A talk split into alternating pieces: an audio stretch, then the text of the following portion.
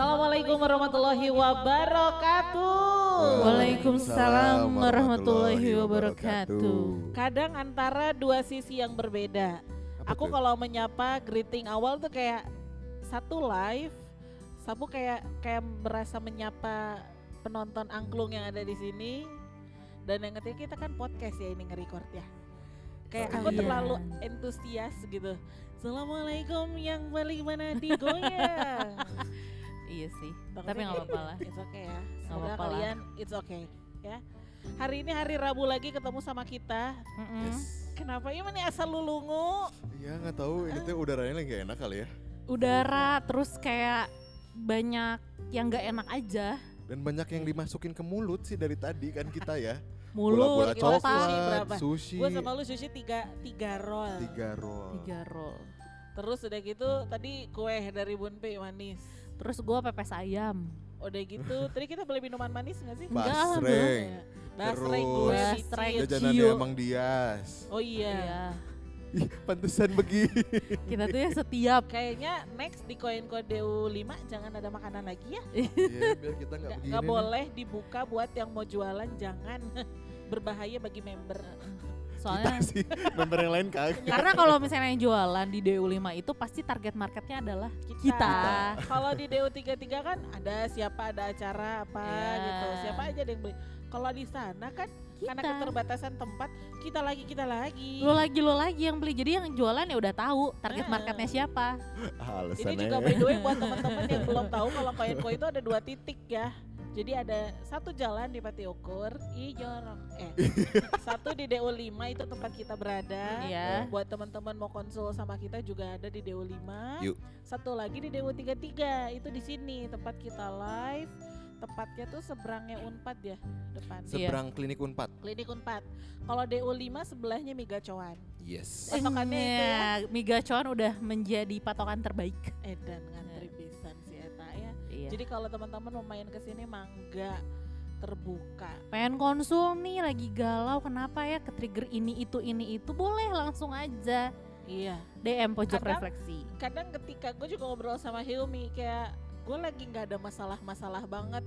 Itu adalah mungkin masalah-masalah yang tidak kamu sadarin iya sebenarnya lu punya masalah. Iya. Tapi lu nya ignoran aja gitu kayak Mm. enggak jir kok nggak ada masalah. padahal kalau masalah ditumpuk itu nggak akan beres say Iya cun cepet eh cepet Iya. serem cun. Jadi serem better kalau misalnya lo ada sebenarnya lu punya isu tertentu tapi lu nggak mau speak up karena takutnya kadang ada ketakutan gini loh kalau gua kadang suka ca- takut cerita sama orang takutnya yang gua omongin tuh beneran ngaruh ke otak gua gitu yang sebenarnya gua udah fine nih Iya. padahal cuma ngubur doang Iya. takutnya kalau gua diceritain jadi kayak wah nggak buyata ke semua tapi sebenarnya kalau misalnya kita lagi eh, ngerasa banyak pikiran terus Iya. apalagi kalau punya masalah sama orang ini gue Ah. berusaha nge-bridging Iya, iya, iya.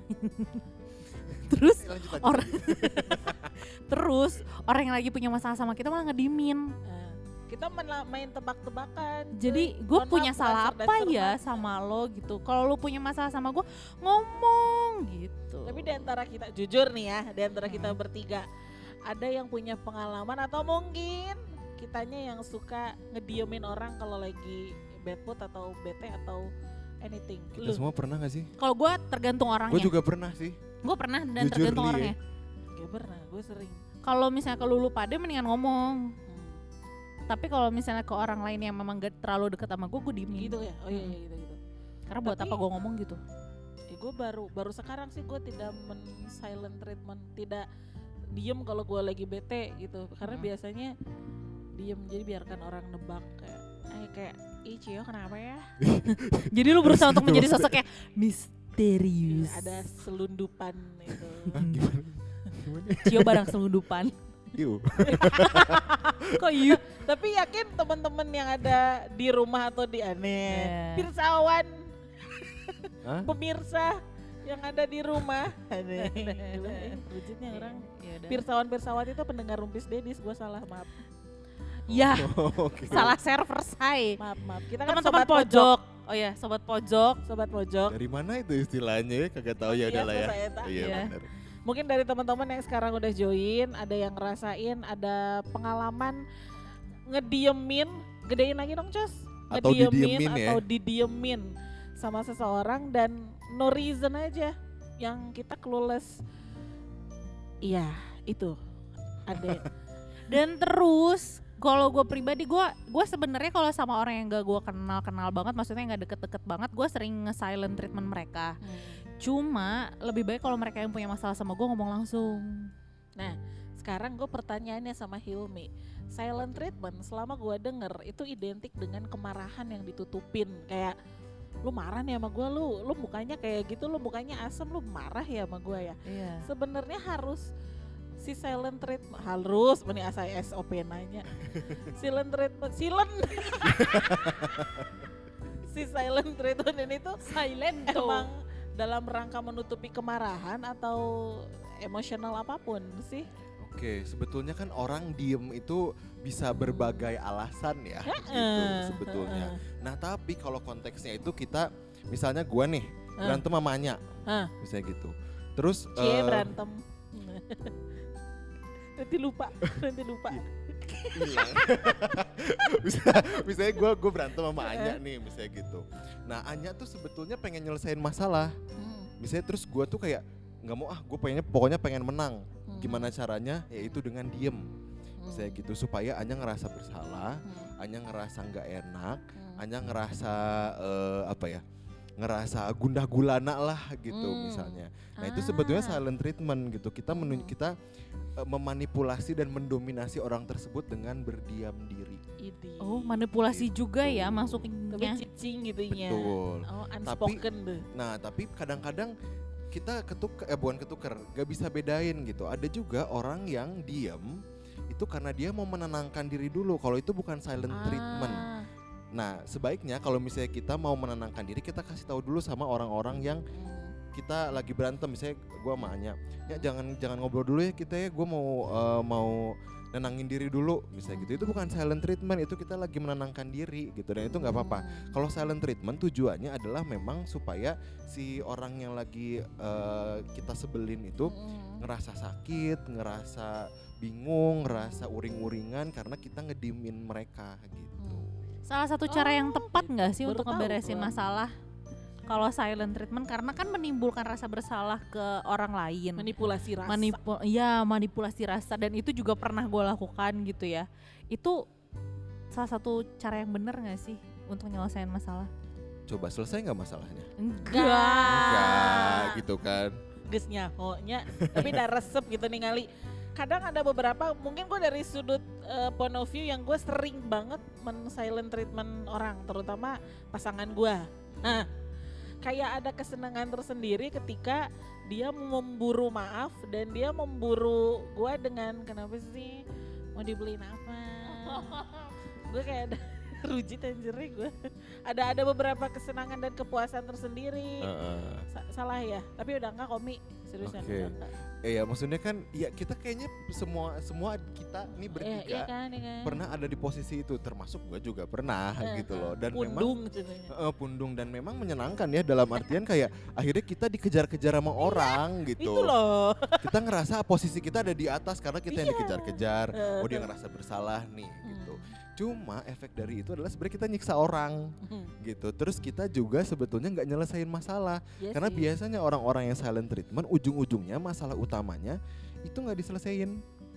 Nggak gitu. diobrolin nggak gitu ya. diobrolin gitu. Jadi ya udah nanti eh, mungkin sebetulnya kita yang salah.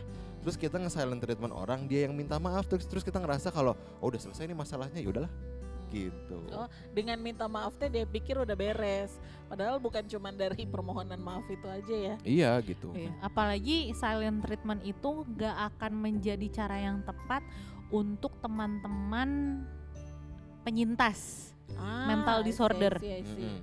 Untuk beberapa kasus ya Mi. gimana tuh Jadi kayak misalnya untuk orang-orang yang mungkin kalau gua nggak bisa eh, apa namanya kalau yang untuk anxiety gua nggak tahu.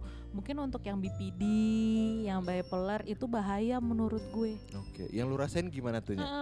nggak apa-apa Iya. kita sharing sharing yang gua rasain itu justru membuat gue semakin merasa tersudutkan aja. Ketika di silentin iya ketika di silentin gue merasa tersudutkan. Terus gue jadi merasa kayak wah gue nggak berguna nih. Aduh gue salah banget ya emang aduh gimana dong gue harus nyelesain ya? Wah pasti semua orang ngebenci gue gitu. Jadi bukan asalnya bermasalah dengan satu orang itu jadinya gue ngegeneral ngegeneralisasi ke semua orang bahwa semua orang itu ngebenci gue dan silent treatment itu bukan eh, langkah yang tepat aja buat beberapa orang atau mungkin semua orang juga sih sebenarnya. Ya, mungkin berkali lipat dari orang pada umumnya meren ya Iya. kalau ya, yang ada. jangankan orang-orang yang BPD Iya, gitu. iya, iya. orang-orang yang tidak BPD aja gitu ya. Kalau misalnya di silent treatment itu biasanya menimbulkan perasaan bersalah Hmm. perasaan bingung cemas. Ini kenapa sih? Ini ada apa sih? Masalahnya apa sih? Gue salah apa sih? Gue harus gimana sih? Itu kan gak enak ya. Apalagi memang pada orang-orang BPD dengan intensitas perasaan yang lebih intens Hmm. dan eh, biasanya rasa keberhargaan diri yang lebih rendah. Hmm. semakin merasa rendah semakin uring-uringan semakin Eh, nggak enak lah ya gelisah gitu rasanya. Gitu. Wah itu nyiksa banget sih. Iya sih. Sebagai pelaku dan yang korban merasa dua-duanya. Tapi aku ada ada habit si silent treatment ini gue nyontek dari yang nyokap gue lakuin. Gimana tuh? Ya nyokap gue emang selalu begitu. Kalau dia bete even sekarang sama anaknya ya sama men- sama menantunya juga begitu. Dia kalau lagi bete dia diem diem. Tapi dengar penjelasan Hilmi kayaknya nyokap gue tuh bukan silent treatment silent. Silent. Bukan si silent yang buat orang minta maaf bukan. Kayaknya dia kayak butuh waktu untuk menenangkan diri. Gue baru tahu itu dari Hilmi soalnya. Nah eh, ini kalau misalnya kita silent. Itu untuk menenangkan diri itu bukan silent treatment gitu. Mm-mm. itu kita yang menenangkan diri. Nah Mm-mm. tapi sebetulnya akan lebih baik ya jauh lebih baik gitu ya. Kalau ketika kita mau menenangkan diri kita kasih tahu dulu orang-orang iya sih, sekitar. iya sih. Oke kita jangan jangan lanjutin dulu diskusi ya. Kalau misalnya kita diskusi ini takutnya tambah emosi. Gitu jangan sampai kita ngeluarin kata-kata yang justru malah membuat kita jadinya eh, regret gitu di masa depan. jadi mending kita eh, ini dulu gitu. Menarik diri dulu iya. gitu. Tapi ngomong gitu sama orang yang bermasalah sama kita gitu. dan sekarang eh soknya. Enggak lu aja dulu. Sekarang kalau misalnya kasusnya kita ada eh, entah berpasangan atau mungkin si yang ingin melakukan menenangkan dirinya dia sudah menyampaikan ke lawan bicaranya entah pasangan atau temannya yang emang dia lagi berantem gue pengen waktu sendiri ya. Tapi lawan yang lagi berantemnya ini ngerasa nggak mau gue didiemin. Mending ngomongin sekarang yang akhirnya yang satu pengen nenangin diri atau mungkin ya dia nggak mau bahas dulu tapi yang satu pengen bahas saat ini juga. Itu kan yang seringnya terjadi. Jadi yang yang pengen yang niatnya dia bukan silent treatment malah jadi ke judge-nya di silent. Si yang satu lagi kekeh. Mau gue pengen bahas sekarang malah beki emosi. Nah nyambung sih sama pertanyaan gue Jadi gue itu tipe yang gak bisa di silent treatmentin. Hmm. Balik lagi ke disorder gue yang BPD itu. Jadi gue merasa ketidakberhargaan gue tuh semakin turun, turun, dan turun. Akhirnya gue akan menuntut pasangan gue untuk Lu kalau punya masalah sama gue, lu ngomong aja terus sama gue Mendingan lu ngomel ke gue, marah-marah Daripada harus didiemin. Karena itu membuat gue semakin sakit. Bukan sedih lagi tapi lebih kesakit Mm-mm. gitu loh. Oke, nah itu artinya berarti eh, pasangan kita nih, gitu ya, atau bukan pasangan aja mungkin ya orang yang Iya, lagi iya. berantem sama Heeh, kita, heeh. gitu ya, dia kan menuntut untuk selesai sekarang juga, misalnya gitu. Mungkin dia belum memahami, belum memahami karakteristik kita yang memang membutuhkan waktu untuk menenangkan diri dulu daripada masalahnya tambah runyam. Tambah runyamnya gimana? Kalau misalnya lagi mau nyelesain masalah dalam keadaan emosi yang intens banget, bisa jadi bentak-bentakan, ngomong kasar, terus ngelakuin kekerasan misalnya gitu. Nah, itu kan iya, sesuatu yang serem. yang eh, kita sama-sama nggak mau ya, Mhm. gitu nggak mau terjadi. Nah itu yang perlu disampaikan ke orang yang Mhm. pengen cepet-cepet ini, gitu. Dia harus Yes, yes, paham yes. gitu bahwa eh lebih baik menenangkan diri dulu daripada memperbesar masalah, memperpanjang masalah dengan memecahkan masalah itu dengan kondisi kepalanya panas gitu, bakar Hmm. rasanya di kepala. Kan kita perlu mendinginkan kepala dulu ya, Mhm. gitu. Kalau jatuhnya ke gue, orang-orang yang kayak gue gimana tuh? Nah, Yang nggak bisa didiemin nah memang orang-orang BPD ini eh, ini kan eh, permasalahannya ada di intensitas emosi yang sebetulnya ini banget ya, intens banget gitu. plus eh, mereka perlu lebih belajar bagaimana menghadapi emosi intens tersebut Mhm. Gitu. Nah makanya orang-orang yang BPD juga perlu eh, treatment Mhm. treatment untuk mengelola emosi yang tidak menyenangkan itu gitu untuk eh, apa ya untuk beres untuk re- berespon bukan bereaksi kan kalau bereaksi itu langsung keluar Iya iya iya. gitu kalau berespon itu kita delay dulu kita mikir Ah. dulu kita nenangin diri dulu gitu nah ini memang tidak hanya pada orang BPD ya tapi Mhm. semua orang pun kita perlu belajar bagaimana mengendalikan emosi yang intens banget gitu Hmm. Ya, nggak enak tau rasanya intens banget. Eh, udah ada yang ikutan Eh, iya, ya, nanya. ya. Cuwiki tuh nanya kayaknya Cuy Ki nanya nih mau tanya nih kalau nemu orang yang silent treatment cara ngadepinnya gimana ya gitu. Terus juga ada siapa tadi? Aku ngeliat Iyang. Oh ya Iyang. Lebih ke kasal dan aral nggak sih dicicingkan katanya gitu. ya kan bener Iyang ih. aral I feel you banget Iyang kayak ya apa sih yang diemin aku aku salah apa? Itu Gitu. gue demen banget anjir. Serius. Demen banget. gini misal dia ma- mereka ngedimin kita udah kasih mereka waktu aja dulu buat diem Iya. Iya. ya kan Benar. gitu Iya. Nggak bener karena kadang gue untungnya laki gue udah paham kayak eh, gue teh kalau udah muka judes mending di diamin aja kasih waktu. Karena mungkin yang gua nggak sadarin satu antara emang gua men silent treatment kan dia atau yang kedua gue lagi pengen nenangin diri. Karena ada beberapa orang yang nggak mau memilah-milah apa yang mau disampaikan unek-unek atau emosi karena takutnya adalah yang keluar meledak gitu loh. Takutnya yang Hmm. keluar tuh malah jadi hal-hal yang nggak diinginkan. Oke. Jadi gue prefer diem dulu diem dulu gitu. Nah iya berarti memang eh, ini salah satu contoh juga ya Yap. gitu bahwa eh, ya kita perlu udah diemin aja dulu orang yang memang silent treatment. Mungkin siapa tahu mereka memang mau menenangkan diri tapi nggak ngomong. Gitu. Tapi kalau misalnya sudah beberapa waktu misalnya mereka eh, masih tetap ngediemin kita kita bisa nanya. Tapi nanyanya jangan pakai kata kamu tuh kenapa sih? Kamu kamu kamu kamu. Kalau misalnya kamu itu kita memojokkan dia. Kalau misalnya dia di pojokan itu biasanya makin silent nantinya. Iya iya iya. Gitu atau bahkan meledak. Sebel gitu. Kita bisa pakai kata aku. Aku ngelihat kok kamu diem aja. Aku ada ada ada kesalahan. Ah. Atau misalnya aku kemarin nyadar deh kayaknya kamu marah ketika aku bilang ini ini ini ini. Selesaiin yuk gitu. Nah kalau dia masih nggak mau aja nggak mau aja oke ya udah kita eh, diemin aja dia gitu. Nggak apa-apa diemin aja karena kan kita sudah berusaha iya. untuk menyelesaikan masalahnya. Nah tapi tetap nih biasanya perasaan kita tuh nggak enak ya kan gitu ketika didiemin. Kita cari aja cari cara cari kegiatan-kegiatan lain gitu. Misal perkuat support system itu penting. Jadi ketika kita merasa jadinya ngerasa worthless karena didiemin sama orang ini gitu ya kita ngobrol aja sama teman-teman kita gitu sama support system kita supaya kita punya dukungan gitu. Satu itu. Dan juga kita eh, cari kegiatan-kegiatan yang memang positif lah buat kita gitu selama menunggu dia sampai mau ngomong gitu toh kalaupun suatu eh, sampai akhir dia nggak mau ngomong itu adalah konsekuensi bukan konsekuensi itu adalah perilakunya dia kita sudah berusaha untuk ngebuka dia kan sebetulnya tapi nggak bisa juga gitu. Nah, kasus yang seperti itu yang pernah gue alamin adalah ketika gue berusaha baga, eh bagaan, bahkan gue sampai ngebegging gitu ya. itu gue merasa bahwa orang yang men-silent treatment gue adalah orang yang justru mendorong gue untuk pergi. Oke Karena lo kok diem aja? Kan gue udah berusaha menyelesaikan masalah dengan baik-baik. Gue tidak gue tidak menyalahkan dia gitu dan gue justru malah ya udah gitu. Ayo kita obrolin baik-baik gimana nih tapi kalau misalnya terus didiemin itu adalah kayak bentuk dia untuk mendorong gue pergi aja gitu nggak tahu kenapa setiap ada orang yang silent treatment itu membuat gue kayak punya pikiran oh yaudah orang ini memang menyuruh gue buat pergi sih dan gue pergi akhirnya Oke.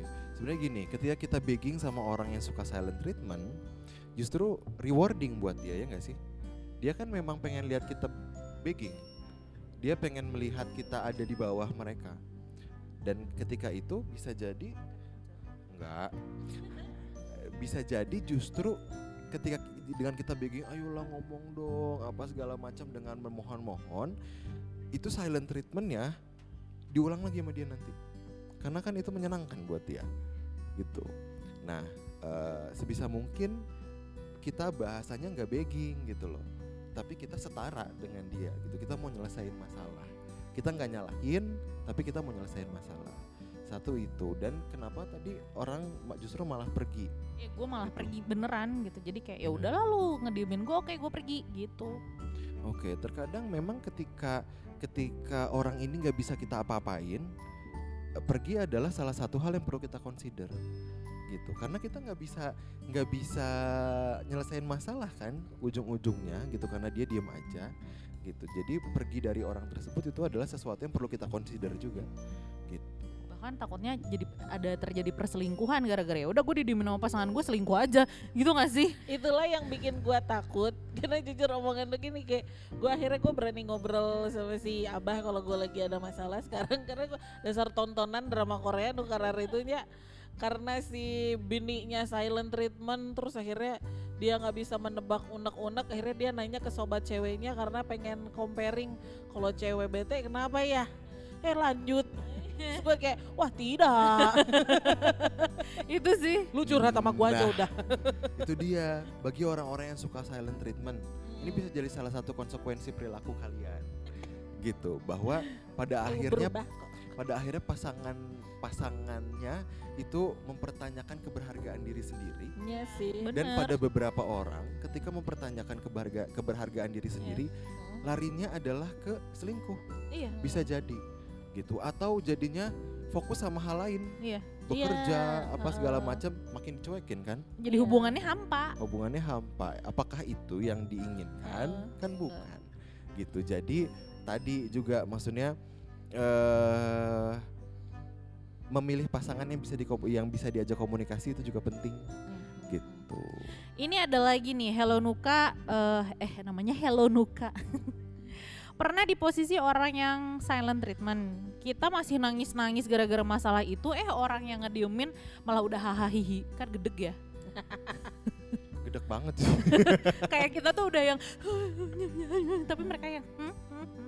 Mungkin itu kali ya Anjir, rewarding dari si begging. gitu, anjir. iya Itu nggak sih? Mending gitu gue suka kayak gitu lagi. nah ketika Clueless, kita begging anjir. tadi ya begging terus terlihat lemah Heeh. gitu ya. Itu kan sebetulnya jadinya rewarding buat dia. Jadinya dia ya udah hahi aja gua menang gitu.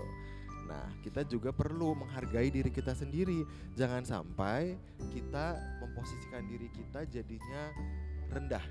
Tapi bukan berarti kita jadinya tinggi hati ya.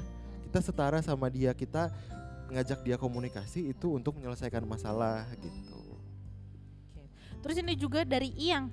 Iya bener, karena TBH tuh apa sih? Biasa Oh Kok guys. bi- tuh gue gini tubuh. tubuh. Honest, suami aku suka tiba-tiba kayak gitu. Awal nikah mah kesel lama-lama bodo amat. Ntar juga cerita sendiri. Tapi agak pengen ngerubah habit dia itu bisa gak sih? Ngerubah habit silent treatment. oke Bisa. Eh, Bisa. nah tuh Gitu doang. boleh boleh cerita nggak apa yang dilakukan Iya. abah sampai pada Oh. akhirnya Kalau gue sampai gue satu habit silent treatment gue itu adalah ada karena gue mencontoh nyokap gue. Dia kalau bete sama gue pasti dia diem. Dipraktekin lah sama gue karena kenapa gue men silent treatment kan orang-orang sebenarnya satu ada faktor dia gue demen di begging orang karena dengan dia begging ke gue gue merasa berharga gue merasa punya nilai satu yang kedua kadang ada yang gue itu kayak susah ngungkapin apa yang ada di unek-unek gue yang mungkin yang lu bilang ada proses orang harus tenang. Sampai akhirnya laki gue itu kayak Anya. Anya banget. Jadi kayak apa sih bun? Ngomong sekarang jangan diemin aku seperti ini aku tersiksa olala olala gitu. Sampai sampai akhirnya kita itu tuh berlangsung selama lima tahun pernikahan kalau nggak salah. Lima tahun pernikahan gue Lama ya? lama banget. Betapa sabarnya laki gua kan jadi eh, selalu seperti itu. Kalau gua marah pasti gua diem. Kayak sampai akhirnya someday momen yang paling bikin titik balik gua adalah guanya meledak edan. Guanya yang kayak salah gua kan? Itu kan konsekuensi yang lu bilang. Konsekuensi dari lu menanamkan masalah yang lu pikir dengan minta maaf beres ternyata enggak. Akhirnya gue meledak. Wah itu meledak parah. Sampai akhirnya mau keluar kata-kata yang tidak sampai keluar kata-kata yang tidak enak dari situlah ya sebenarnya ini gue udah terlanjur cuman untungnya saat itu laki gue mengerti keadaan gue gue dari background keluarga seperti apa sampai akhirnya yang dilakukan abah selalu setiap kalau gue marah setiap gue marah dia diemin aku sampai akhirnya aku nangis sampai tidur ya diemin aja. Pagi-paginya ketika kita satu meja bareng eh rumah tangga kan biasanya waktu komunikasi tuh bingung ya kapan. Apalagi kalau udah pada kerja apalagi udah punya anak. Pasti ada satu hari satu waktu momen kita bisa ngobrol. Ada yang orang pillow talk ada yang apa kalau gue sama laki gue itu di motor. Atau ya berkendara lah karena itu momen kita nggak mungkin megang HP kan. Itulah biasanya momen dia membiasakan gue menceritakan kayak Hilmi. Dan kayaknya entah dia dapat ilmu dari mana dia kayak si Il- Hilmi cerita. Dia tidak nanya kamu kenapa? Nggak nanya ibun gimana? Cuma nanya aja. Aku ngerasa kok abah ngerasa ibun dari kemarin masih bete udah fine. Terus dia mulai kebiasaan nanya gua are you fine? Are you fine? Nggak pernah bosan sampai akhirnya gue menceritakan. Oke. klimaksnya sih yang meledak itu yang gue meledak sampai wah parah lah.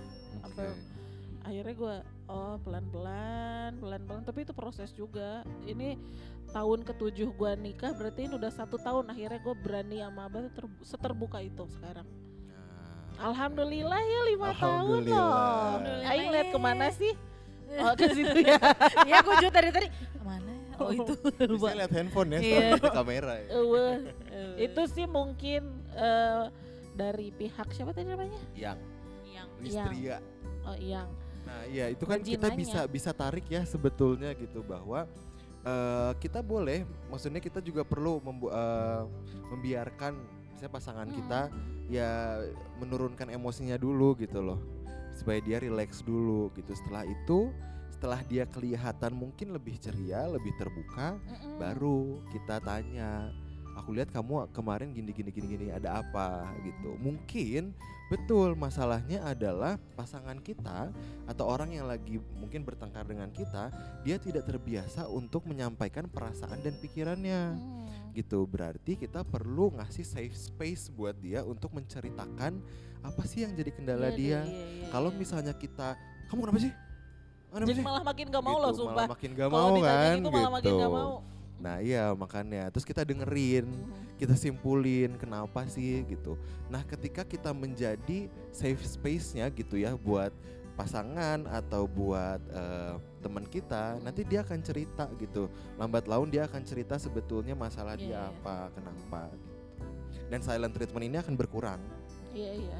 Dan yang harus dipahamin kadang pas gua mencari, gua baru paham sekarang kenapa dia terbiasa begitu dan kenapa gua terbiasa begini karena habit keluarga kita berdua tuh beda. Kalau habit keluarganya si Abah tuh dia kalau tiap makan pagi, makan siang enggak, makan malam tuh harus meja bareng. Terus Nah, suka ditanya sama bokapnya sama si ayah ngobrol gitu.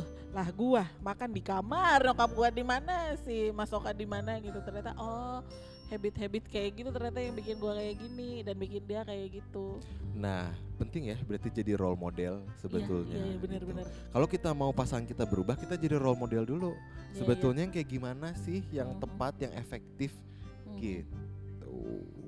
good poin itu Eh. nanya lagi nggak dia itu nanya lagi nggak terus kata Iyang terima kasih Teteh sharingnya bisa dicoba niche Yes. iya soalnya aku yang nge-silent bukan yang di silent kadang-kadang tuh orang yang silent treatment itu orang yang nge-silent keenakan jadinya dia lupa buat kayak misalnya berantem nih pasangan. Hmm. silent treatment nih. Niat untuk ngeberesinnya tuh nggak ada jadi didiemin. Nggak ada, ada. terus lama gitu. Sampai masalahnya seolah-olah hilang ya. iya Iya, padahal lupa. tuh iya padahal itu kayak tadi halo halo nuka tadi kitanya mah masih sedih dianya mah udah hihi gitu kayak nungguin kita begging lah kalau gua gua mah kagak mau ngebegging Nah, dan kan jadinya nggak ada perubahan ya. nggak ada malah meledak nih yang gue seremin tuh Gitu, gitu. karena kalau- sampai meledak itu yang takut Mm-mm. Bisa bisa jadi karena dipendem, pendem, pendem meledak iya. gitu. Dan juga tadi nggak ada dia nggak tahu kalau kalau perilakunya dia itu tuh yang silent treatment, treatment itu tuh sebetulnya lebih banyak dampak negatifnya. kalau kita diskusiin dia jadinya tahu oh iya ternyata lebih banyak negatifnya. gitu. Iya, banget. jadinya dia akan mencari tempat nyaman yang lain gitu orang yang Betul. didiemin nah pahit-pahitnya tuh perselingkuhan sih Iya. kalau gua sih melihat kayak begitu Pahit banget sih itu. Pahit Diselingkuhin banget. tuh pahit banget. Ya, ya, Pahit untung enggak ya lima makanya gua kalau misalnya ada orang yang cerita ke gua ini orang baik nih tapi dia bilang gini iya tapi eh, apa namanya gue diselingkuhin gua akan melihat orang itu dulu Kenapa lu? karena lu diselingkuhin pasti pasti ada, alasannya. salahnya juga di lu gitu nggak mungkin cowoknya sekonyong-konyong pergi pasti ada sesuatu yang nggak enak di lu gitu dan ternyata orangnya tipe silent treatment by pantesan gitu jadinya Iya lo gitu. Nah itu ya kita juga perlu melihat bahwa sebetulnya perselingkuhan ini sesuatu yang kompleks Iya iya gitu iya. dan juga sebetulnya mau masalah apa pun perselingkuhan bukan sesuatu yang baik. Hmm, Bukan nggak ada pembenaran buat perselingkuhan. hmm, Iya. gitu. Tapi kita benar. juga perlu kontemplasi ke diri sendiri, perlu refleksi. Kira-kira ada kesalahan di kita nggak ya? hmm. Gitu itu juga perlu. Gitu. eh ini Siapa? kata Iyang berarti keluarga aku adalah setipe dengan keluarga Abah dan keluarga suami aku adalah keluarga Teteh. Mungkin. Mungkin ya. Iya, terus Kan ini kagak ada tahu kita kagak pernah ketemu. Yuk main ntar kapan-kapan main-main ke sini sini. yang terus ada Hello Hello Nuka lagi karena kejadian itu aku didiemin sampai tahun kemarin ke psikolog karena merasa bersalah terus. Jadi Hmm. selalu ngerasa bersalah. Sampai segitunya loh Mi. Nuka tuh yang itu yang yang di yang silent treatmentnya hahaha. Heeh. Oh, oke. Jadi pasangannya udah hahi tapi dia masih masih gitu. Itu tuh ih sampai kena mental gitu. Nah, kita kita juga perlu lihat ya gitu bahwa kita perlu aware ketika kita menjadi orang yang disilenin, Hmm. kita yang didiemin gitu. Terkadang kita jadinya ngerasa terus-terusan bersalah karena kan kita nggak tahu ya sebetulnya salah kita apa. Hmm. Biasanya kecenderungan manusia adalah mencari tahu kan, Hmm. salah gua apa. Hmm. Tapi kadang-kadang bukan dibuktikan, tapi dipikirin aja. Jadinya overthinking. Ah. Overthinking itu thinking itu kan ke mana-mana. Jangan-jangan gue salah ini, salah ini, salah ini, Hmm. salah ini. Jadinya perasaan bersalahnya numpuk, numpuk, numpuk, numpuk, numpuk. Semakin merasa bersalah, semakin merasa nggak berharga. Hmm. Nah, semakin ngerasa nggak berharga, semakin mudahlah kita merasakan perasaan-perasaan yang tidak menyenangkan. Dan kalau misalnya itu diterusin terus, bisa jadi gangguan psikologis. Hmm. Parah sih ya. Ya bisa sampai kayak gitu. Ternyata bukan hanya perselingkuhan aja dampaknya sampai ke mental ya. si silent treatment tuh siapa sih yang bikin? Kita. Gue. Jadi kalau emang baiknya sih kalau memang butuh waktu tenang dikomunikasikan gitu. Eh gue mau tenangin diri gue diri gue dulu nih. Eh, bener. Lu santai aja gitu. Gue gak akan ke mana-mana. Gue cuma butuh nenangin diri. Jadi biar ngerasa pasangannya aman. Ya, Ya, dianya juga betul. aman gitu. Tapi kalau kalau si silent treatment ini ada nggak sih? Jadi ada temen gue yang emang udah punya anaknya udah gede, udah udah ABG, udah SMP, SMA gitu lah. Entah emang dia ngeliat dari nyokapnya, entah dia niru teman-temannya atau gimana. Jadi kalau misalnya nih anak lagi bete, anaknya dia lagi bete tuh, dia yang tipikal dan gue mikir kayak gue juga dulu gitu deh. Gedebak-gedebuk gini, gimana sih? itu tuh ada tan. ada tan tapi itu ayo neng teh kunaon gitu tak itu seru kan silent treatment ya Ya. tapi di mere kode gitu Aing. Kalau di psikologi mah itu teh namanya pasif agresif. Oh iya, Oh, pasif agresif. lu nggak mau ngomong tapi lu aktif gitu Iya, Iya, gitu. agresif. Oh, ngejedorin pintu. gitu terus kayak Iya, iya, gue pernah kayak gitu. gitu Iya, kan gue ya. pernah kayak gitu. atau enggak eh, gelas dibanting tapi diam gitu. Nah biasanya yang jadi kesalahan adalah ketika kita digituin, Hmm. habis itu ya udah atuh maunya apa Hmm. gitu kan, mau dibeliin mainan, mau dikasih Oh. makanan, kan jadi reward buat kita. jadi hayo Nah, gitu terus Eh, ya Nanti kalau misalnya ada masalah lagi ya kita ngelakuin itu lagi ya iyalah habis itu kita dapat duit, ya iyalah habis itu kita dapat makanan. Iya misalnya gitu. juga Jadi ya egonya dikasih makan ya. jadi be- egonya better dikasih. diajak ngobrol aja Better diemin dulu, ah, biarkan oke. tenang dulu, Hah. baru kita ajak di ngobrol. Dan tentu Oh. ya kita perlu perhatikan ton suara kita gitu. Oh. Kalau misalnya kamu teh kenapa sih? Itu kan tinggi. ya, kita coba lebih tenang. Kamu teh eh, ini aku ngelihat kamu kayaknya ada masalah ya. Ada apa sih? Gitu. Hmm. tapi pas lagi moodnya lagi enak lebih badannya udah baik gitu dia udah udah lebih udah lebih tenang lah. Karena gue suka gitu kalau misalnya abah kan di rumah ngerjainnya aning bikin cing atuh bae di mate cuci piring gitu. Ente ya. Perang. Orang berarti pasif agresif. Pasif tadi agresif itu teh. Saya diajak ngobrol. Entah orang mah minang dah. Nah, Apa bun paling gitu. biasanya orang-orang yang pasif agresif ini perlu belajar mengkomunikasikan perasaannya, Oh iya, baik Pak. pikirannya gitu. Karena itu kan cara dia mengkomunikasikan, tapi dengan kokolontrengan gitu. Lontrengan. Resep sih ya tapi kadang ngambek ka tikus padahal mah eh, berit. Kalau berita teh eueuh. Ya mata jadi kesannya lo baberit ya. Berit. Kenapa bun? Itu tikus. padahal mah maneh.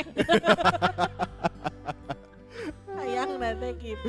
Iya iya iya. Pasif agresif ya. Mm-mm. Belajar sebenarnya mengutama mengutarakan perasaan itu juga kan ada seninya. Ada bagaimana kita bagi gue ya, bagi gue melihatnya gak asal kadang orang itu kalau lagi ngobrol dia hanya fokus sama apa yang tadi lu bilang tadi dia pengen buru-buru ngebales omongannya Hmm. tapi bukan fokus kayak ini orang ngomong apa ya gue meresapnya kayak gimana ya biasanya enggak prinsip lo gitu prinsip gue gini Ya. ya akhirnya debat nah gue tuh menghindari itu mungkin itu pembelaan asa iya tim silent tim ente nya asa gitu anjing kayak oh mungkin kubu gue tuh memilah-milah meren Hmm. tapi semua orang pernah melakukan itu kali ya Mia Eh gue juga Mungkin pernah. gak semua orang tapi banyak lah yang cuman pernah. temineng Saya juga psikolog pernah melakukan itu gitu. nyasinya Nah, ini tadi yang menarik juga yang yang Cio jelaskan adalah kan ada beberapa orang ya yang dia tuh pengen cepet-cepet diselesain masalahnya Aha. gitu. Nah, itu sebetulnya tanda bahwa mungkin ya, mungkin dugaannya adalah eh, itu adalah orang itu tuh kayak dia kurang bisa mengendalikan dorongan. Kayak itu kan cemas ya. Maksudnya kayak pengen cepet-cepet selesai tuh ya cemas kalau misalnya nanti gimana kalau misalnya nanti di- diperpanjang nanti aku nggak enak karena perasaannya gini terus Iya, perasaannya iya, negatif terus misalnya gitu. Nah berarti orang yang suka buru-buru juga perlu belajar menenangkan diri sendiri karena dia kan menuntut orang lain yang menenangkan dia dengan nyeritain masalahnya supaya nggak di silent treatment terus kan gitu. Nah kita berarti sebagai orang yang mungkin suka buru-buru perlu belajar mengendalikan emosi untuk eh, menenangkan emosi, mencari cara lain supaya mencari kegiatan lain supaya kita lupa dulu sesaat gitu ya.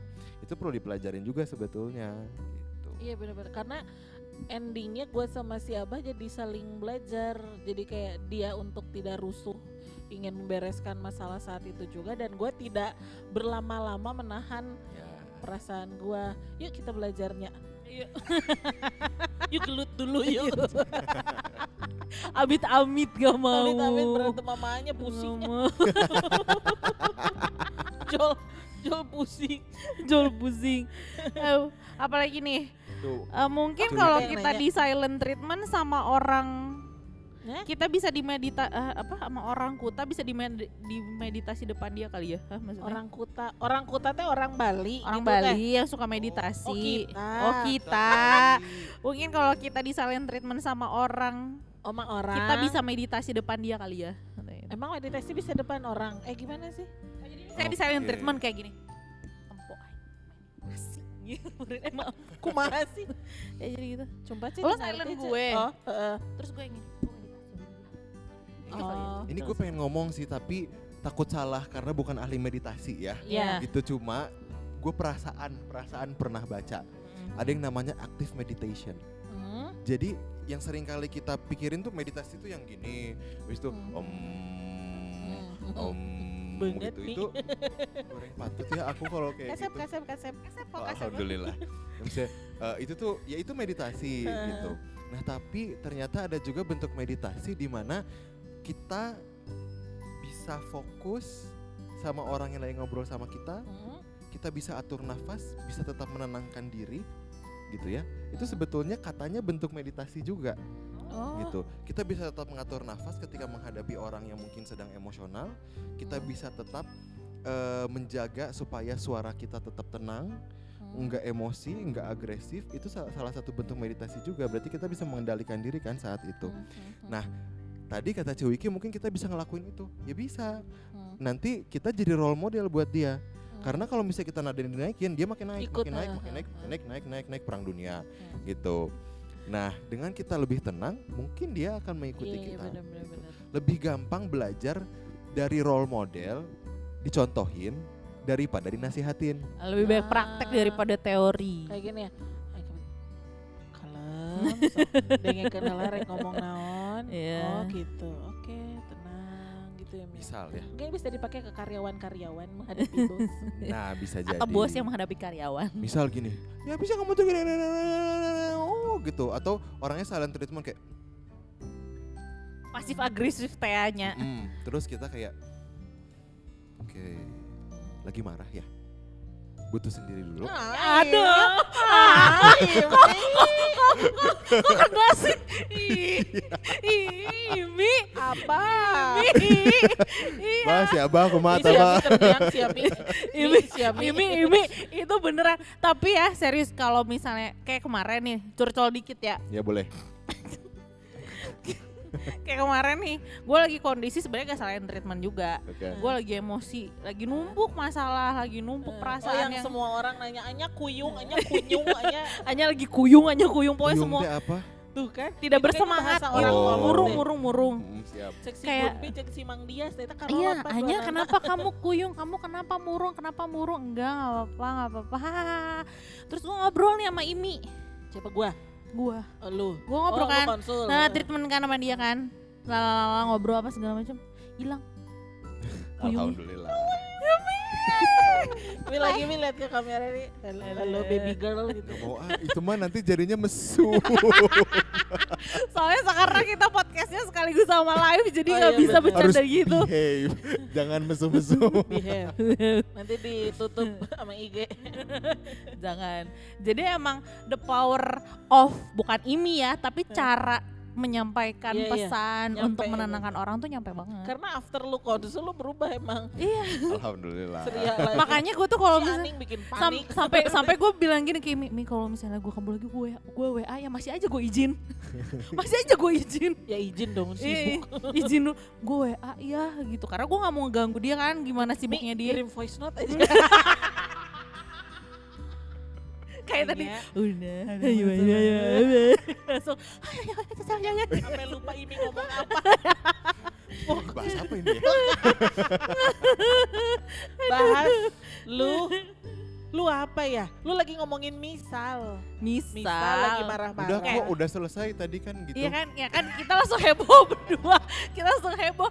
Ih, Mi ternyata gak cuma gua doang yang ngerasain lu juga. Biasanya gue enggak. Gue ngerasa Terus Udah, gua, gua aja yang ngeliat dari sudut sini kayak, udah pokoknya, pokoknya intinya adalah tetap tenang ketika menghadapi orang yang sedang Serius. emosional. mau konsultasi nih kata Nuka sama psikolognya, dateng Hayu ke Deo nomor 5, DM pojok refleksi ya. Nanti kita bisa janjian jam berapa aja. Aku sih gak budak litik Eh halo ini ada lagi pertanyaan dari Nesha Fitrians.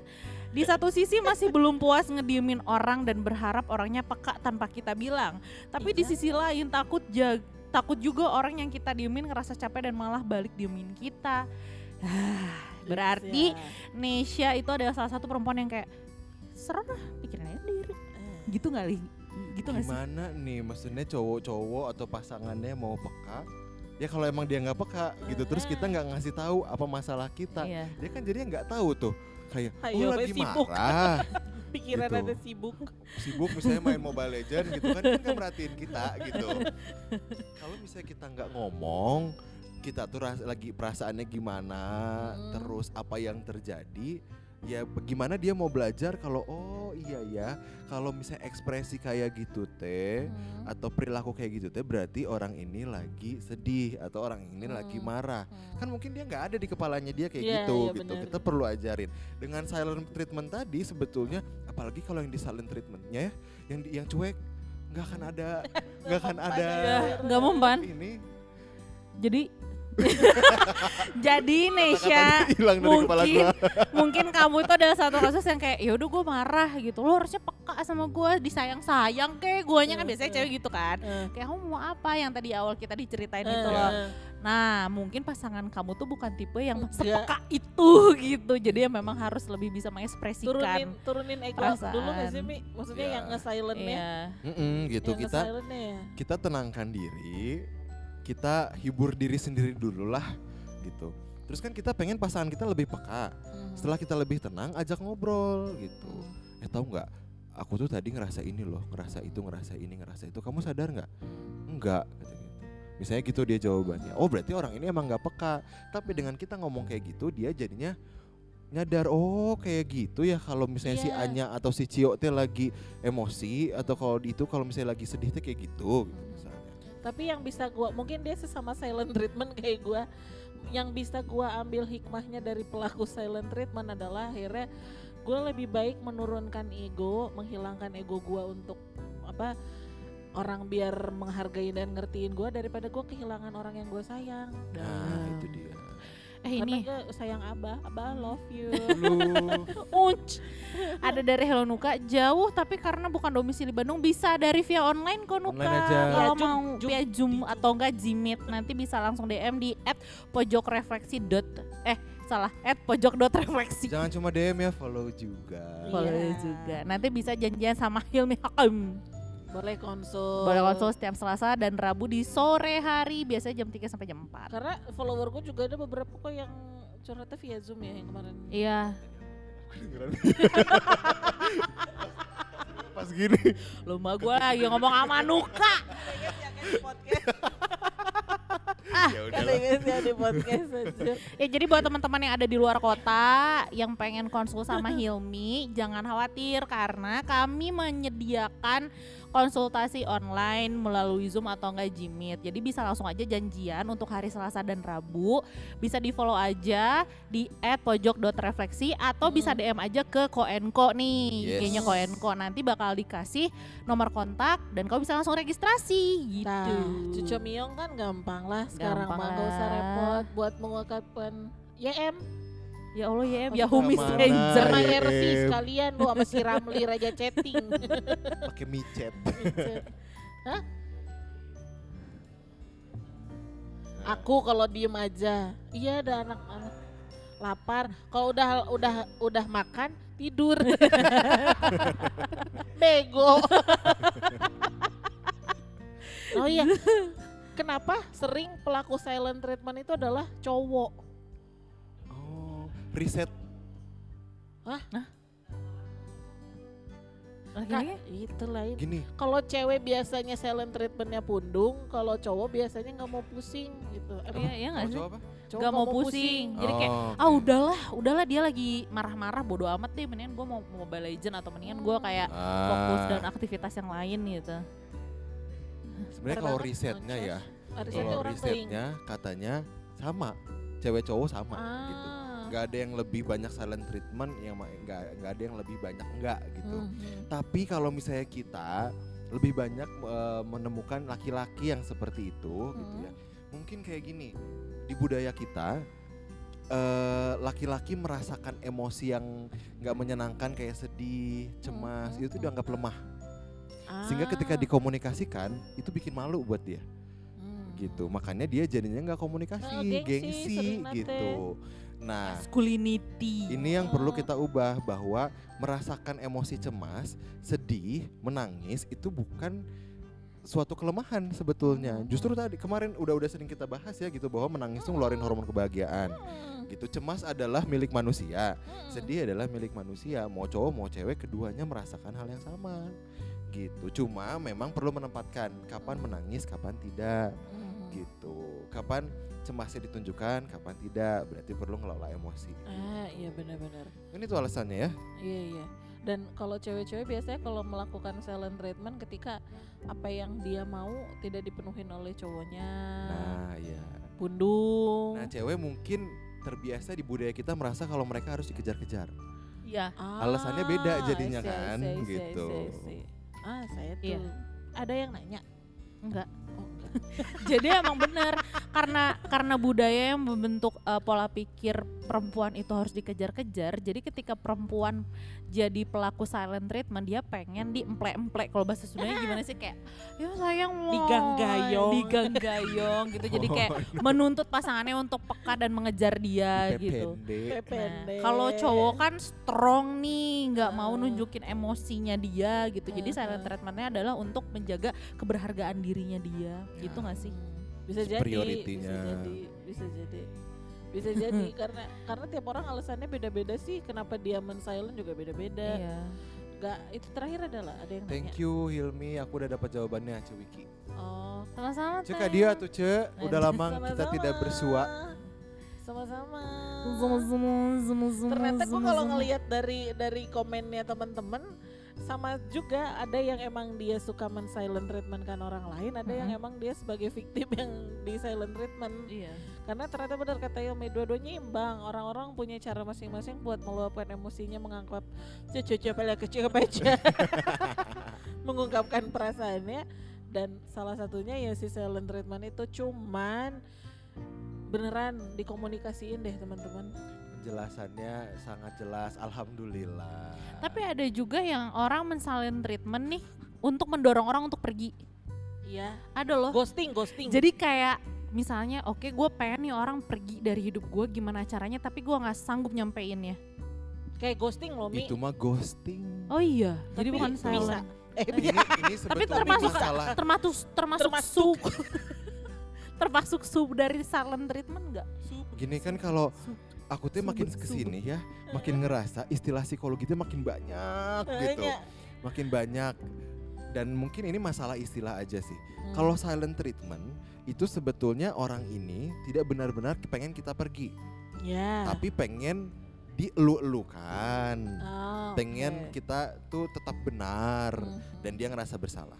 Hmm. Nah kalau ghosting itu dia ngediemin orang karena emang orang pengen orangnya pergi Nah. gitu. Itu Oke. perbedaannya. perlakuan maksudnya si pelaku ghosting dan pelaku silent treatment maksudnya kita bisa ngebedain gak sih kayak takutnya ketika kita ngelihat orang ngediamin kita kayak ah ini mah pengen guanya manjain lu ya atau harus aduh ini mah ghosting gue kayak harus eh, mundur aja deh Kalau ghosting tuh biasanya gini kalau silent treatment biasanya ada masalah. Oh I see, I ada see. masalah, marah, Hmm, bisa silent treatment. oke Kalau ghosting biasanya ini awalnya eh, apa sih? baik-baik hubungannya aja. tuh, Wah, membara. Eh kok lama-lama plain ya? Lama-lama plain, lama-lama jarang jarang balas chat, jarang ini, jarang Oh, I itu, see, I see, hilang I see. aja. Nah, Oh, itu I see, ghosting. I. Oke ini ada lagi nih pertanyaan terakhir dari Novita.nina. Kalau treatment silent treatmentnya menghadapi anak teenager gimana ya? Karena dengan silent treatment yang saya lak- lakukan tidak berhasil. Jadi sekali lagi nih ya, kalau treatment menghadapi anak teenager gimana ya? Karena dengan silent treatment yang saya lakukan tidak berhasil. Jadi ibu Mbak Novita ini men-silent treatment anaknya dan ternyata nggak berhasil gitu. Jadi treatmentnya harus kayak gimana? Oke, aku pernah dengar eh, salah satu dosen saya gitu ya. Jadi saya dosen ya dosen aku gitu ya dia pernah bilang kayak gini, orang tua itu punya banyak pengalaman berharga. Anak-anak punya pengetahuan mengenai hal-hal terbaru. Maka dari itu orang tua dan anak perlu duduk bersama untuk berdiskusi. Gitu. Nah, ketika terjadi silent treatment, nggak ada tuh transfer kebijaksanaan nggak ada tuh transfer knowledge yang yang diketahui sama anak remaja zaman sekarang tuh kayak apa sih jadi orang tua semakin bingung kalau misalnya melakukan silent treatment ke anak Hmm. gitu sebetulnya yang perlu dilakukan bisa jadi adalah kita diamkan dulu bukan silent treatment tapi biar si anak ini tenang dulu nanti kalau anaknya sudah merasa tenang baru diajak diskusi Hmm. Teh ada apa? AA ada apa? Mama pengen tahu dong, Hmm. Papa pengen tahu dong, misalnya gitu. Soalnya kelihatannya dari kemarin kamu cemberut gitu. Kan gak enak ya kalau misalnya lagi ada masalah, sok atuh cerita. Misalnya gitu. Itu bisa jadi salah satu cara ya gitu. Kalau silent treatment ini ya memang tidak berhasil, tidak efektif gitu. Berarti harusnya ada komunikasi ya. Kalau yang aku takutin, aku sebagai anak yang suka di silent treatment sama ibu aku, aku jadi jarang di rumah. Karena lebih baik gua kerja keluar, pergi eh jadinya malah gue sama nyokap gue nggak ada komunikasi. Jadi takutnya kayak gitu teh. Kalau aku sih belum punya anak jadi nggak tahu. Ya, jadi bisa dikomunikasikan gitu ya. sebenarnya mungkin mungkin bisa dikomunikasikan cuman impactnya kalau ketika di silent treatment malah jadi takutnya impactnya jadi kayak gitu jadi jadi aneh diobrolin Betul. gitu eh kita udah jam 8 ya Oh Ya, iya. lima menit lagi. eh iya Tadi udah mau closing sih sebenarnya. iya karena ada pertanyaan yang urgent jadi harus ya. dibacain. Makasih ya untuk uh, Halo Nuka, makasih kakak-kakak tambah insight nih malam-malam. sama-sama Ikutin terus ya tiap. Rabu kita live kok. tiap Rabu kita live di Instagramnya Koenko. Tapi kalau teman-teman mau nonton lagi video ini bisa cek Instagramnya Koenko juga. Kalau mau dengerin obrolan kita di jalan, boleh dengerin podcastnya. Insya Allah abis ini gue langsung edit, langsung upload. Nanti boleh dengerin lagi obrolan kita Yes. kalau tadi ketinggalan di Spotify, Anchor, Apple Podcast, Google Podcast. Judulnya Pojok Dot Refleksi. Ya minggu lalu juga kita sempat ngebahas apa sih minggu lalu? Ih lupa. Ya cek aja lah ya. Iya.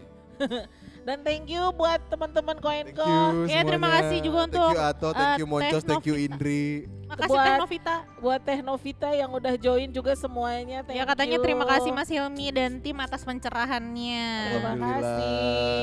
Sampai ketemu Rabu depan ya. Mohon maaf kalau ada salah-salah kata di hari ini. Saya Cio pamit. Saya Hilmi pamit. Saya Anya pamit. Sampai ketemu minggu depan. Kami Pojok Refleksi pamit. Assalamualaikum warahmatullahi wabarakatuh. Bye-bye. Waalaikumsalam. Dadah.